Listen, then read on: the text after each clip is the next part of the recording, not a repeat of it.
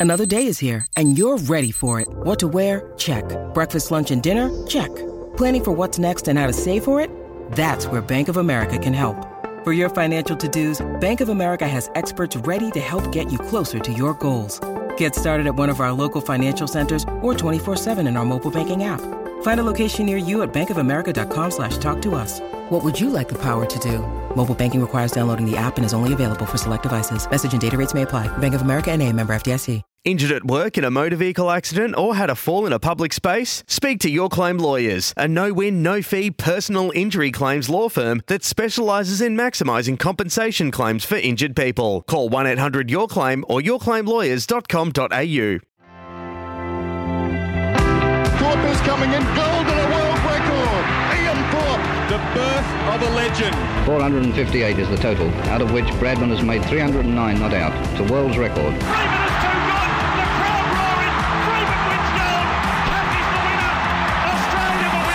Winner. In Test cricket in England for Shane Warne. And he's done it. He started off with the most beautiful delivery.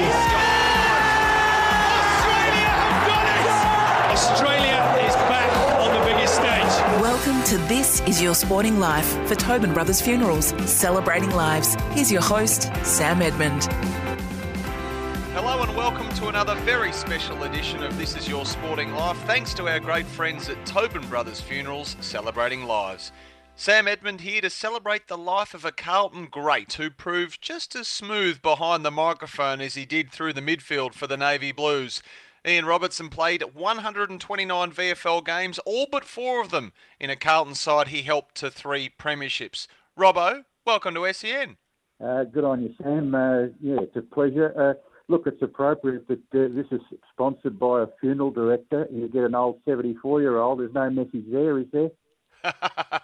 hey, the mind is still young. I can tell you're still sharp. Hey, listen, with the boots on, I was doing some research, of course. Now, you're described, Robbo, as an elegant, pacey, versatile player who was a brilliant exponent of the running drop kick. Geez, you'd be happy with that bio. Who wrote that? Someone a long time ago when uh, when when, they, when we were able to kick the drop kick. Oh no, Billy Barrot. I mean, look, there would have been a terrific number. Southie could kick the drop kick. Uh, you know, he had the the centre the centre square from behind to uh, really put it on display. But uh, he could thump the ball a distance. Uh, there were quite, a, as I said, Sid was all right too. But uh, Oh no! I, I, look, the one thing that uh, that you have to be have uh, the ability to do, you know, when you're playing Aussie, when you're playing any sort of football, I guess, is to be able to run. Yeah, it's certainly the case now in the modern game, isn't it? Speaking of current day, where do we find you at the moment, Robbo, and how are you coping in this uh, crazy time as uh, the world tries to navigate COVID nineteen? Uh, doing okay, Sam. Uh, yeah, look, there's a lot of people. I mean, uh, uh, you know, as you get older, you become just. Uh, I, I think if you you've got a, a bit of blood going through your system, you're affected by uh, lots of things that have happened over the last uh, little bit. Uh, you know, the the poor the those poor people uh, that were killed in that car accident the other day, and uh, the people in the bushfires. I mean, we're going okay. We're we're we're we're doing all right, and. With a bit of luck, you know, things will start to turn and, and we'll be able to um, mix and get going again pretty quickly, I, I would have thought. And the kids in the country, I mean, you do miss out on a lot of things, but by golly, you, you're able to do still do a lot of things because there's plenty of room and, you know, to a certain degree, it's um, not quite as dramatic expense-wise to, you know, get kids around and what have you, and um, and they can play a lot of sports. Well, we could do it all in Wonthaggi, and it costs nothing. I, I used to bicycle from one side of the town to the other, you know, to have a scratch match of cricket or a hit of the tennis racket, or you know, Dad even taught us a little bit of golf. Robbo, as you, you got better at the craft and you your name came up in lights at various VFL clubs as a potential recruit, there's some conjecture in the time. Did you refuse a request to train from the Bulldogs, given you were in their zone, or did they ignore a letter from your father? As I say, you're in their zone. Can you set the record straight on this? I think Dad was pretty keen, and he wrote, and uh, he didn't get an answer. And Yeah, right. uh, he wrote, I think uh, uh, Carlton had finished the lowest they'd ever finished in the year before Barras took over, and that was up until recent times, of course. But uh, tenth was the lowest that they'd ever finished, I think. And um, anyway, they were uh, probably struggling a little bit uh, from the point of view of uh, just kicking a score. And um, I kicked ten goals in half a game one day down at uh, Dalyston, and you know the, the I think the lights lit up then, and uh, a Melbourne guy came down and watched, and uh, he was a mate of Barassi's from Melbourne, and they used to joke, you know, at uh, after match functions, they used to joke about how this Melbourne bloke went down and said, "No, won't ever, won't ever get get a go in Melbourne." And uh, anyway, uh, you know, history will show you that uh, I got a chance, and uh, I played on Gouldy. Gouldy was um, state centre half back the previous year, and I played on Gouldy in a practice match, and I got a couple of kicks, and uh, they decided to have a go, and and uh, you know, history shows you I played uh, the first game against Richmond, which was. Uh, you know, that was the emergence of Richmond as a, as a, as a bit of a power. You know, Tommy Hafey was coaching and he'd been, he was in Shepparton about oh, 12 months or two years before that as a, as a, as a fledgling coach. And Barrass was, uh, he was still playing. He was playing coach of Carlton, but Richmond and Carlton then met quite a few times over the few, over the next few years, uh, in particularly in finals. So just going back a sec, Robert, who did you barrack for as a kid growing up? Footscray. You wanted to play for the Dogs, obviously. Oh, I would have if, if I'd got the chance. I would have gone there. Yeah, but I, I, was I was I was at, outside the town hall when when they won in uh, 1954. I was eight, and I just you know I cried when Fitzroy beat when Fitzroy, who were the fellow cellar dwellers, uh, you know, through through that period. I used to cry. You know, Fitzroy knocked us off. We'd, you'd be teased at school, and uh, oh, you let Fitzroy beat you. Well, you, you can't be going too good. And uh, oh no, we stuck through thick and thin. And you know, I still have a soft spot for the Bulldogs. You know, the the, the, the blokes that played there. You you, you remember. Like I wasn't there long enough at playing. I was only there for six months basically, but uh, oh, you remember all the superstars from years gone by. Um, and um, yeah, it was a good time. I mean, uh, they didn't have the success then, and, and wasn't it fantastic a couple of years ago when they won? I mean, that's yeah. that was great for people who, who, who followed football for something like 60 years. Robbo, you, you debuted for the Blues in 66, but the Bulldogs were persistent, weren't they? Because in 67 they came knocking again and said that despite you playing at, at Carlton, they asked for their rights to you as a player. I mean, what do you remember of, of that time? Oh, look, it, it's all pretty. Uh, it's all pretty there, pretty much there. I uh, I was living with my auntie in Seddon, and um, we were playing cricket in the street, and uh, Donald Brown, who eventually played for Footscray, was amongst the group of young. What we were 17 and 18, and, and I, I was up the bush at 19, but 17 and 18, we were knocking around the streets playing cricket and footy, and Donald Brown was one of one of the people that played, and his mother was related to Jack Collins and she, uh, she, when I went to uh, like when you when you lived in an area in a suburban area, I think for a short period of time, you were tied for. Uh, I think we were tied for a, about 12 months. It might have been a bit longer. So having lived there for for 17 and 18, I was tied to Footscray. I went up the bush when I was uh, 19 to work, and and played football up the bush for Dalyston. But then when I came back at 20, I went living in Seddon again, and uh, then he realised, oh, that's that bloke we used to play cricket with in the street when he was 17 and 18, and I was tied, I was still residentially tied because of that. I was still residentially tied to Footscray, but I'd been um, given the chance to have a kick at Carlton, and as it turned out, Ken Greenwood, you know, his name would be uh, remembered by a lot of footy people, particularly yeah. Carlton people. He was a really good, solid player and uh, he wasn't doing any good at Carlton. So he said, well, you know, I wouldn't mind moving on. So Footscray grabbed hold of Kenny Greenwood. He did a good job with them too. Played some pretty good football with Footscray, and Footscray released their hold on me. So I mean, in 1967, I was on my way to Bendigo. Bendigo was a Carlton Carlton area, and I was on my way to play football up there. It was it was that serious that uh, you know until Kenny until Kenny Greenwood came along, I was going to have to live outside the the area uh, for I think another 12 months. So I was on my way to play for somebody in Bendigo at that stage. And the incredible irony of it was that years later, of course, I think in the middle of 74, there was the ability to change clubs mid-season back then. You moved to Footscray to finish your career.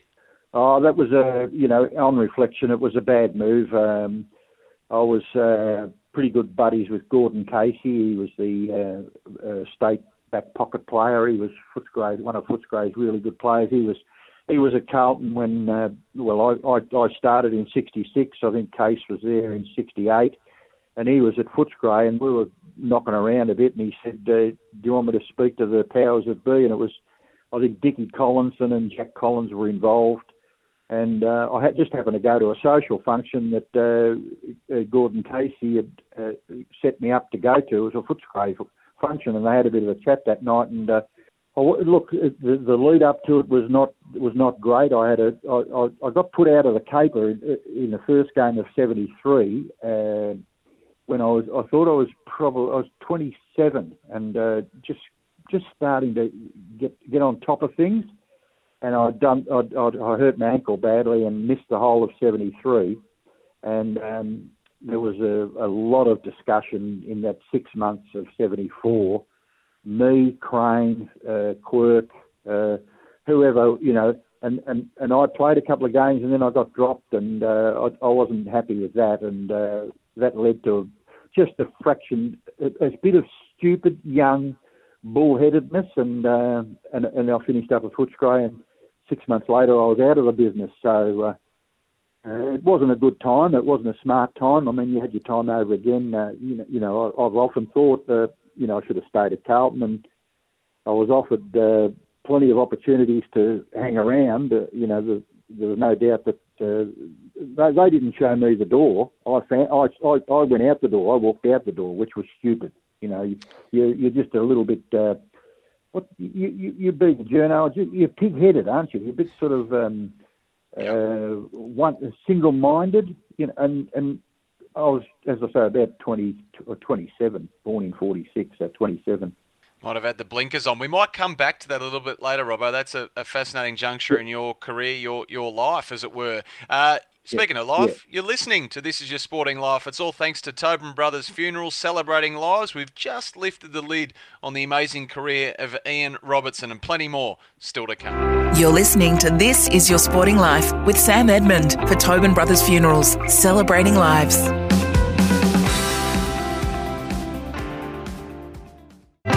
Welcome back to This Is Your Sporting Life for Tobin Brothers Funerals, celebrating lives.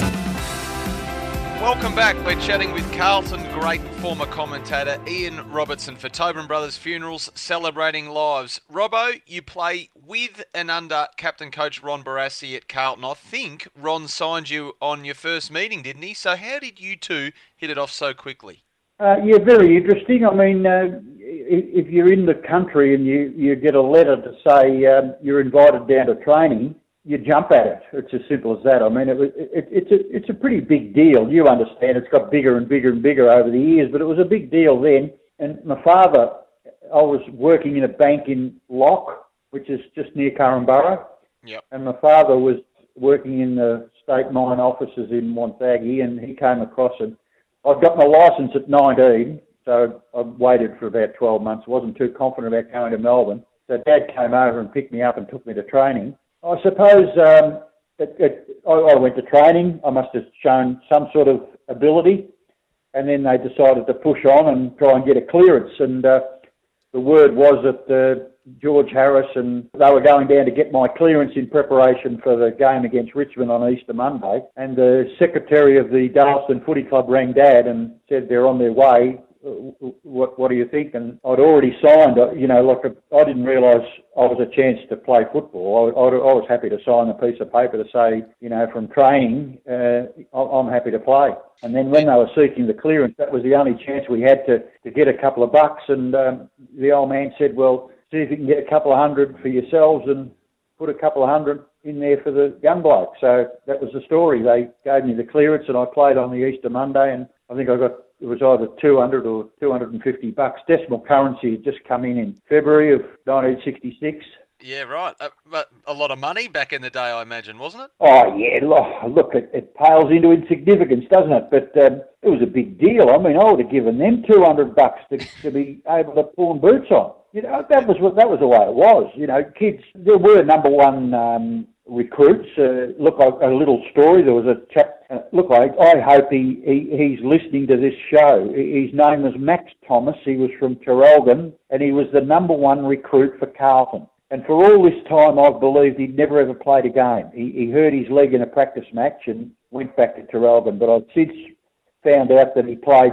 He did play against Richmond the day I made my debut, and I'm not sure whether he played. I missed the second game against St Kilda. I'm not sure whether he did, but they were the only two games that he was involved in, and he went back to Traralgon and never played another game. He hurt his leg. You know, he's a bloke that you know you should be, we should be all wrapping our arms around these guys. It's easy to to pick the superstars out, and they're more, they're more popular to listen to and, and speak to and, and get their stories.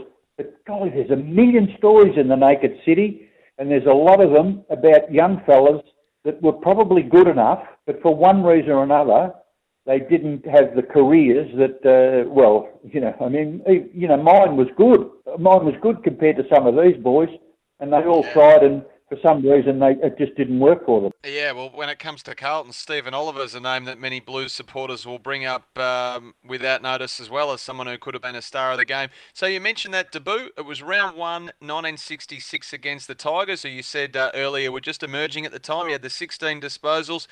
You kick one goal, three, and your relationship with with uh, Ron Barassi was a good one, and he ended up telling you to make the wing your own, didn't he? At every ground, you have that wing and you control that wing. I mean, were there any early versions of his famous "Give me possessions and I'll shut up," Robbo?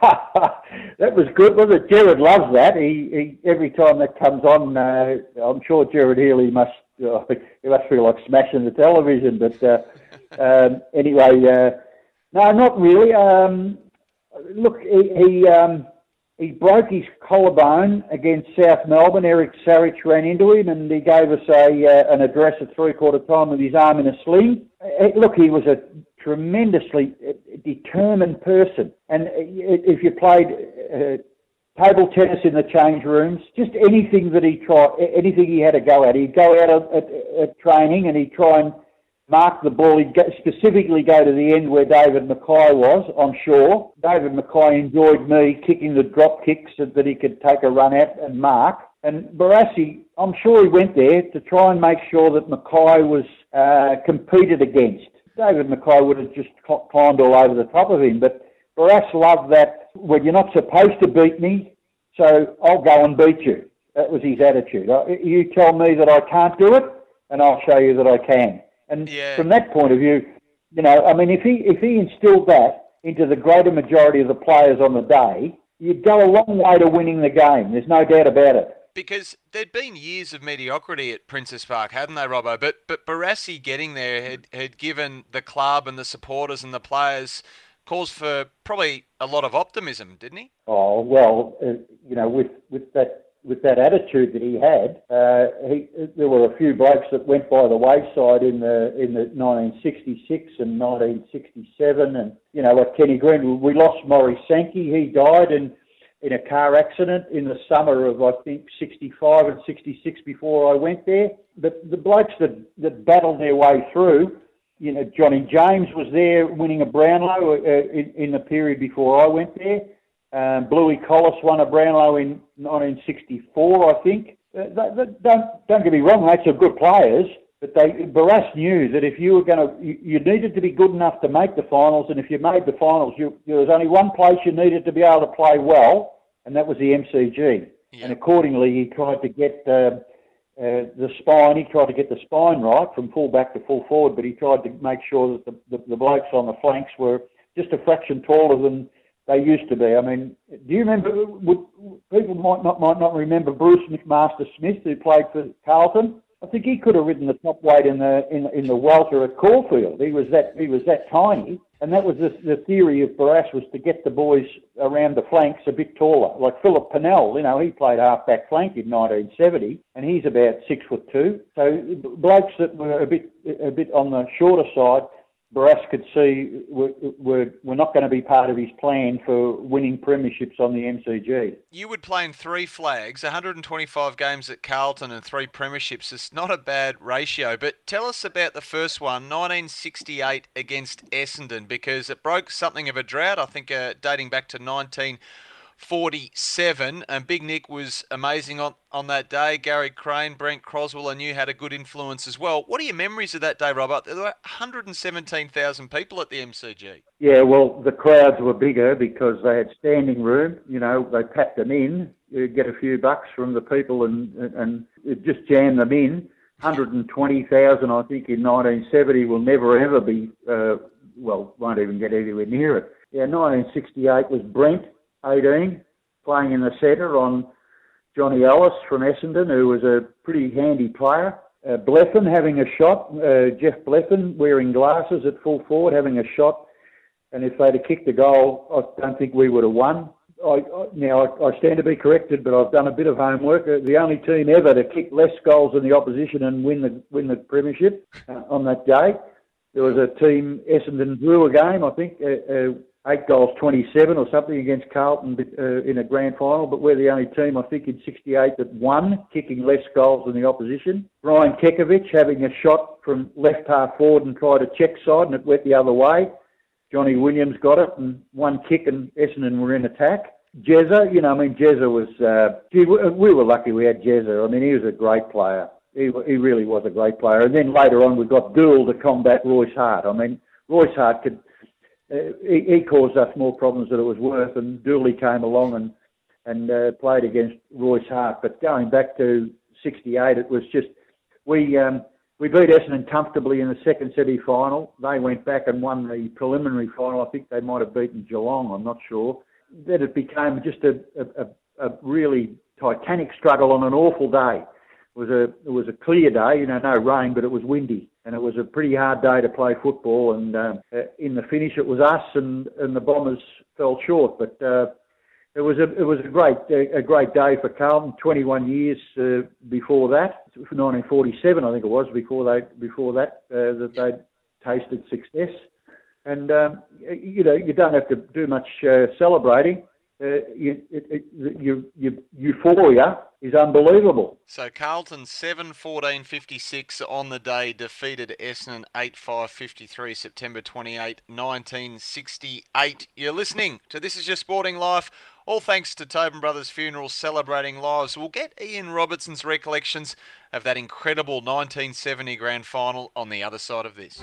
You're listening to This Is Your Sporting Life with Sam Edmund for Tobin Brothers Funerals, celebrating lives.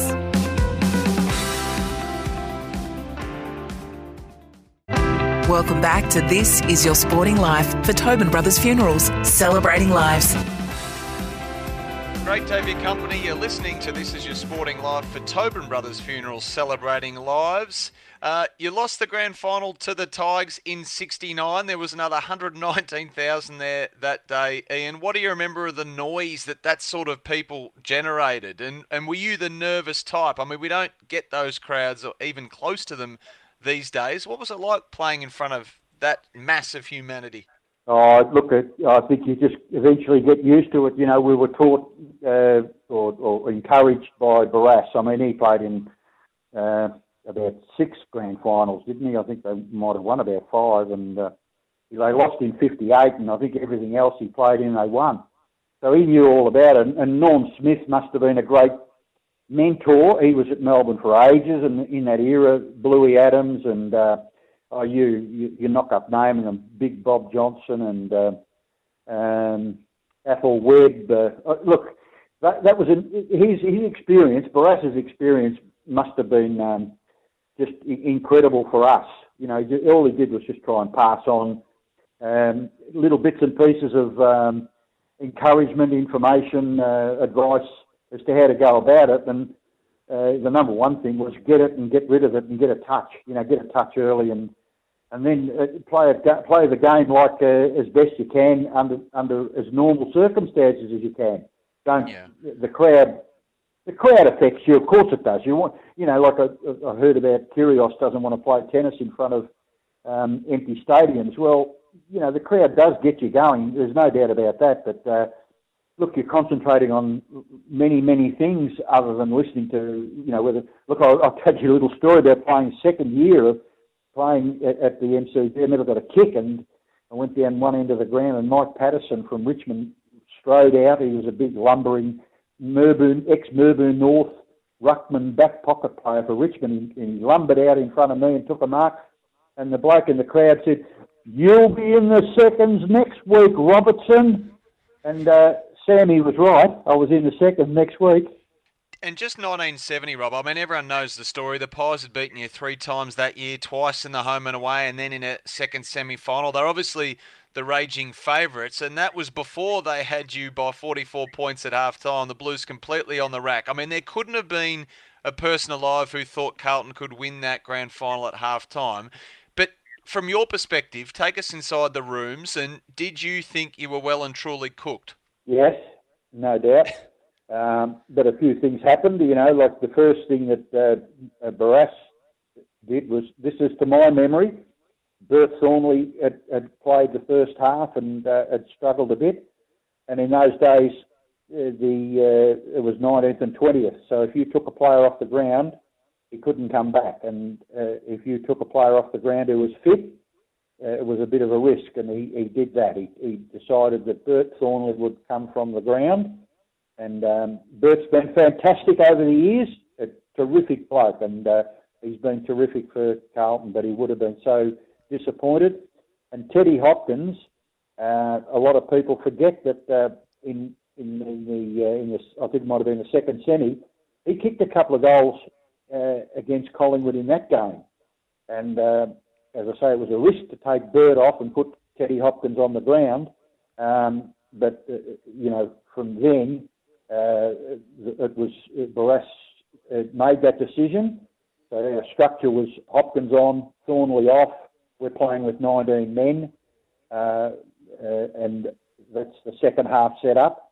And then his discussion in the rooms was, uh, uh, I vividly remember, he didn't say we were seven goals two in arrears. He said we're four goals a quarter.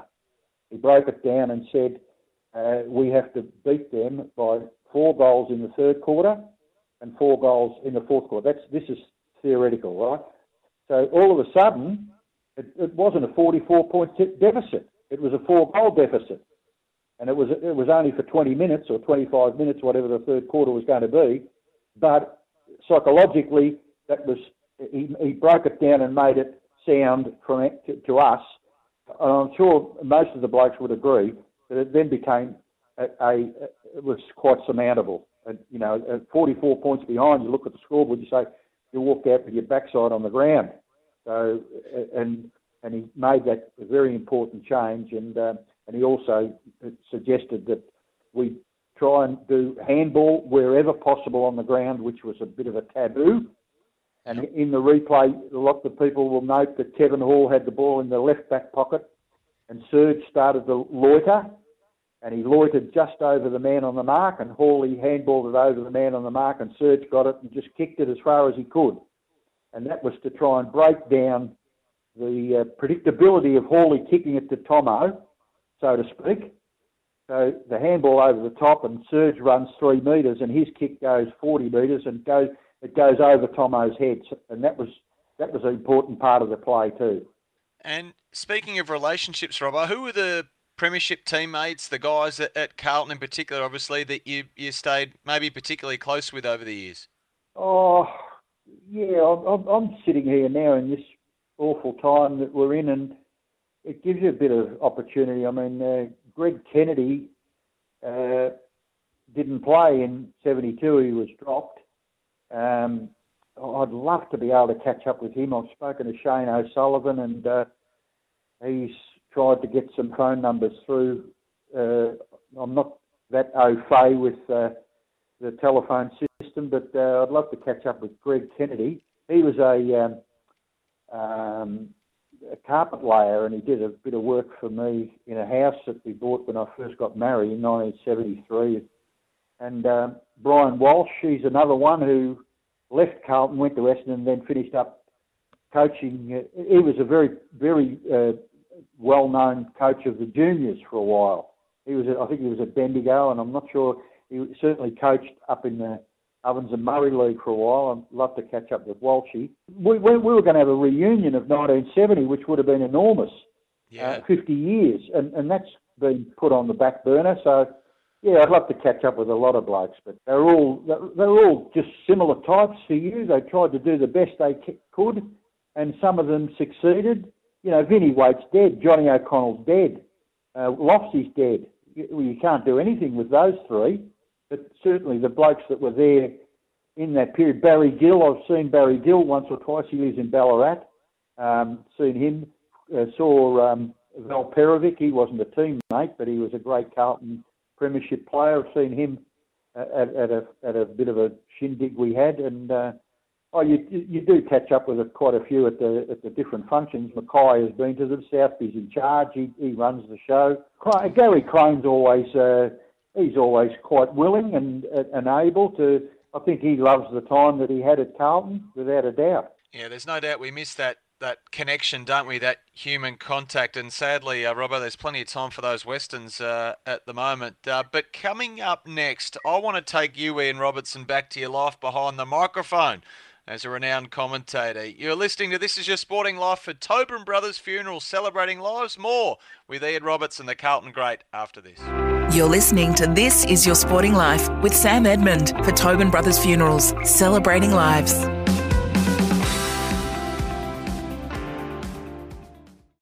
Welcome back to This Is Your Sporting Life for Tobin Brothers Funerals, celebrating lives. It's about 30 metres around from the Carlton goal. The Bombers defending desperately. The ball comes clear. Buckley, shot for goal by Buckley. The fans love it. It's there. And he's loving it. You can call me biased if you like, but I uh, can't I'm believe calling that. you Ian. And pass away he does. The player providing that was Houghton. In turn Hickmott. In turn Tudafidis. In turn it goes back. It's Houghton again. He's caught. He got his kick away. Importantly, gathered by Lappin. Got past. Still got past. Exciting oh, football. Oh, Smothered by Chaffee. Bradley hit by Lappin. It's too hot to handle. It's too hot to call. It goes to Fowler. Oh! He's been hey. the mark. What? He dropped the bloody thing. he did say drop the ball. I have to agree with you. Unless my eyes are deceiving me there, and a very lucky man with the ball in his hands. No, the ball hit the ground. What's dropping it? oh, sorry, that's Here it is. Here it is. Bang, bang, ball on ground. Mark Pay. Tried to get it down to Ratten. Ratten in underneath. Can't get the ball clear. Oh, Couches that kick man. smothered by Dean again. Clappe, short one. Dean's on it. Can he kick a goal? Peter Dean. He's dumped after he kicked the football. It may go through. It's marked by Williams. He's going to get the goal anyway. Greg Williams has got it for the Blues. Well, you can mark it down to Dean. It nearly went the line from his kick, but Williams was there to get his third. And they're a happy mob at Carlton at this stage. Well, many of us grew up with that voice, that voice coming into our living rooms on the weekends when the footy was on. Ian, when did the idea of commentating the game that you played for so long start to form in your mind? when I, um, I I got a job with the ABC thanks to Graham Dawson as an around the grounds reporter. Serge, Greg Brown, and um, uh, Considine were all round the grounds reporters, and they all gave it away at the same time. So Stewie McGee, uh, Kevin Coughlin, I think it was, and myself all got came on board, and that was the the start of the media. And um, about, oh, I suppose I'd been there for about five or six years, and um, the opportunity came along to have a crack at calling the football. Graham Dawson used to go to Sydney for the Swans games, and he the chap said, "Would you like to have a go?" I, I thought the old man used to say to us, you know, climb the ladder because he said a, if you if you take a step, you've got a chance of getting to the top of it. But he said if you don't take one step, you'll never. So I thought, well, you know, you can only come back down. So I had a go, and um, the, the chap, look, I wish I could remember his name. He was a fantastic bloke at the ABC, and uh, he was good for me. Um, I called the footy, and he, we, got back to the ABC studios, and he was like a coach. He was like Johnny Devine coaching Geelong. Uh, It's a famous uh, clip of football where he he's walking around the outside of the huddle, and he's geeing on every individual player. And this chap was exactly the same. No phantom call, Robbo. This was just straight into the hot seat for a game. Right no, off the bat. no, no. Have a go. Have a go, and that's it. Have a go, and that's it. But Graham Dawson was integral. So was Drew Morphett. So was Tim Lane to a lesser degree. But uh, they're all there, and they're all they're all firmly entrenched in their jobs. But everybody who starts needs a little bit of encouragement, needs a little bit of a you know, Drew took us to the footy and, with Bernie and I, and we drank a bottle of red at the president's lunch. That's how good Drew Morphett was. He, he, he brought you all the way back down to, if you wanted to relax, Drew could help you relax, and that was the key. You know, you got a bit toey, and um, Graham was. Um, a bottle of Plonk before the game. Yeah, yeah.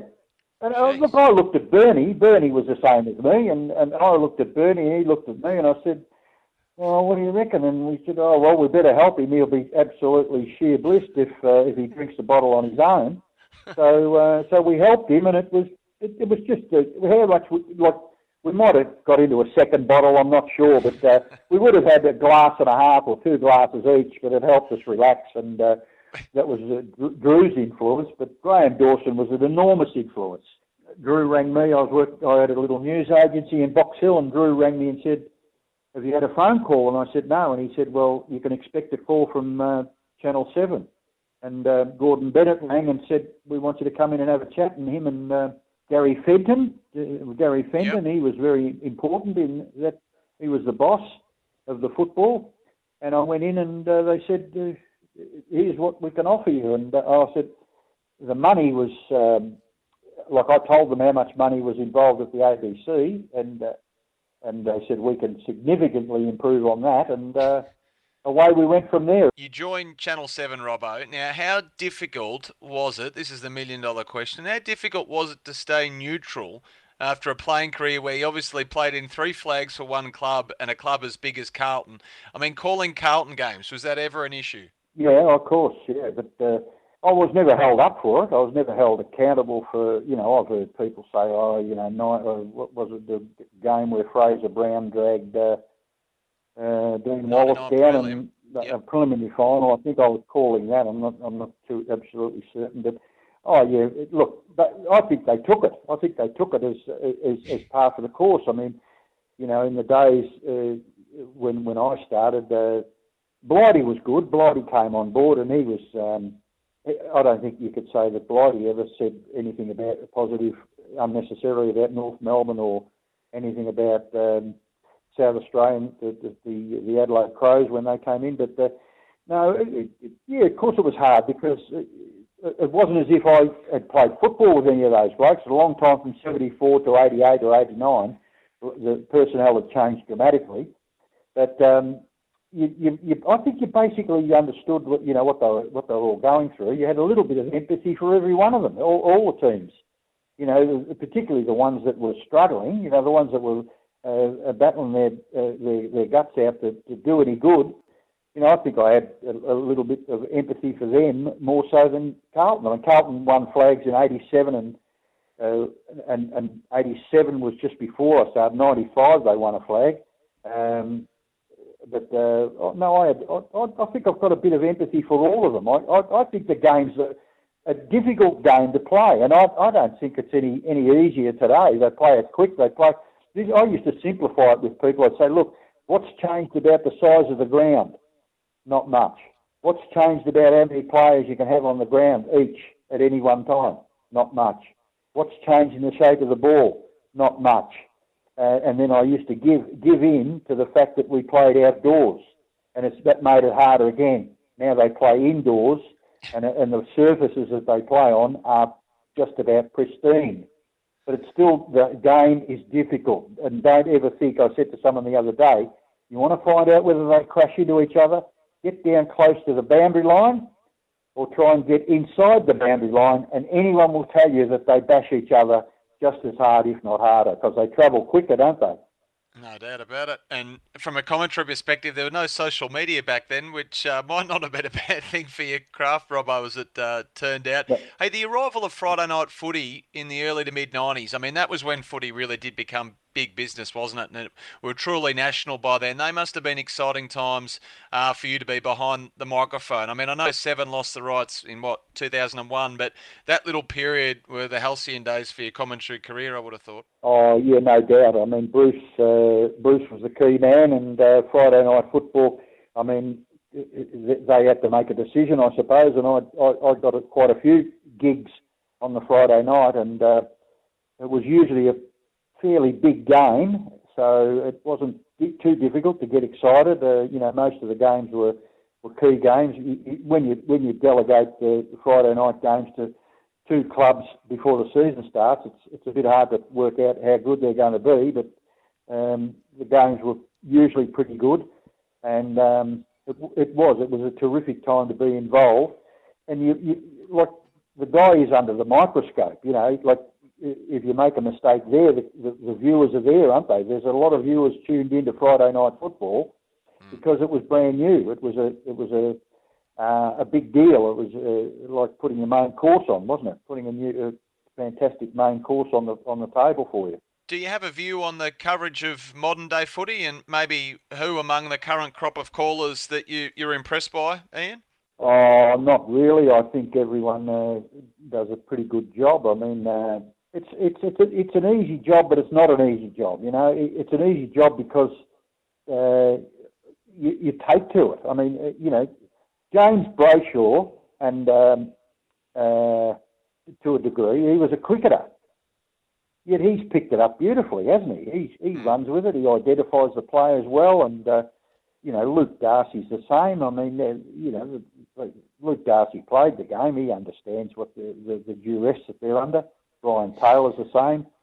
The only thing that I that, that I would ever uh, question is uh, you know, and, and, and I know you can sound like a silly old creep, but if you haven't played the game, you, you, you understand the game without a doubt. You understand the game, but you don't fully understand it. You don't, like I can always um, recall, uh, you know, you, you, you knew blokes were going to move one way or the other, and I'm sure the blokes have played uh, today that are commentating, you know, this young boy from St Kilda, um, uh, what's his name? Uh, remind me of his name. The young boy who's trying to make a go of it now, uh, Montagna. Leigh, Mont- Leigh You know, he played. He, he knows. Yeah, yeah, he played and he understands. So give, give him a bit of a go. I mean, he, I'm not quite sure how far he's into it now. A couple of years, perhaps, but. The blokes that played, you've got to have them because they understand. You know, nobody knows where the ball's going to bounce. I reckon Greg Williams was the best at it of all time. He was the only bloke, him and Sid, that knew where that bloody oval ball was going to go. Well, Ian, thanks so much. It's been an enjoyable walk down memory lane. I mean, you've had an amazing journey in footy, and you certainly gave so much of yourself to the game that so many of us love. So thanks for joining us. Yeah, that's all right, Sam. And uh, I, I hope, hope, everyone can get back into it. Uh, you know, I, I, think we're talking on, uh, you know, on the on the radio on uh, uh, privately now, but uh, from the point of view of what we're going through uh, people want the footy back. There's no doubt that people want to do lots and lots of things, but um, they want the footy back. So hopefully in the next, oh, what will it be? It might be a month or two, but uh, we're all looking forward to that, I'm sure. Oh, there won't be a person that doesn't concur with that. And thanks for your time too. You've been listening to This Is Your Sporting Life for Tobin Brothers Funerals Celebrating Lives. We've enjoyed our chat with Ian Robertson. We'll, we'll be catching you next week to celebrate the life of another sporting icon. You're listening to This Is Your Sporting Life with Sam Edmund for Tobin Brothers Funerals, celebrating lives.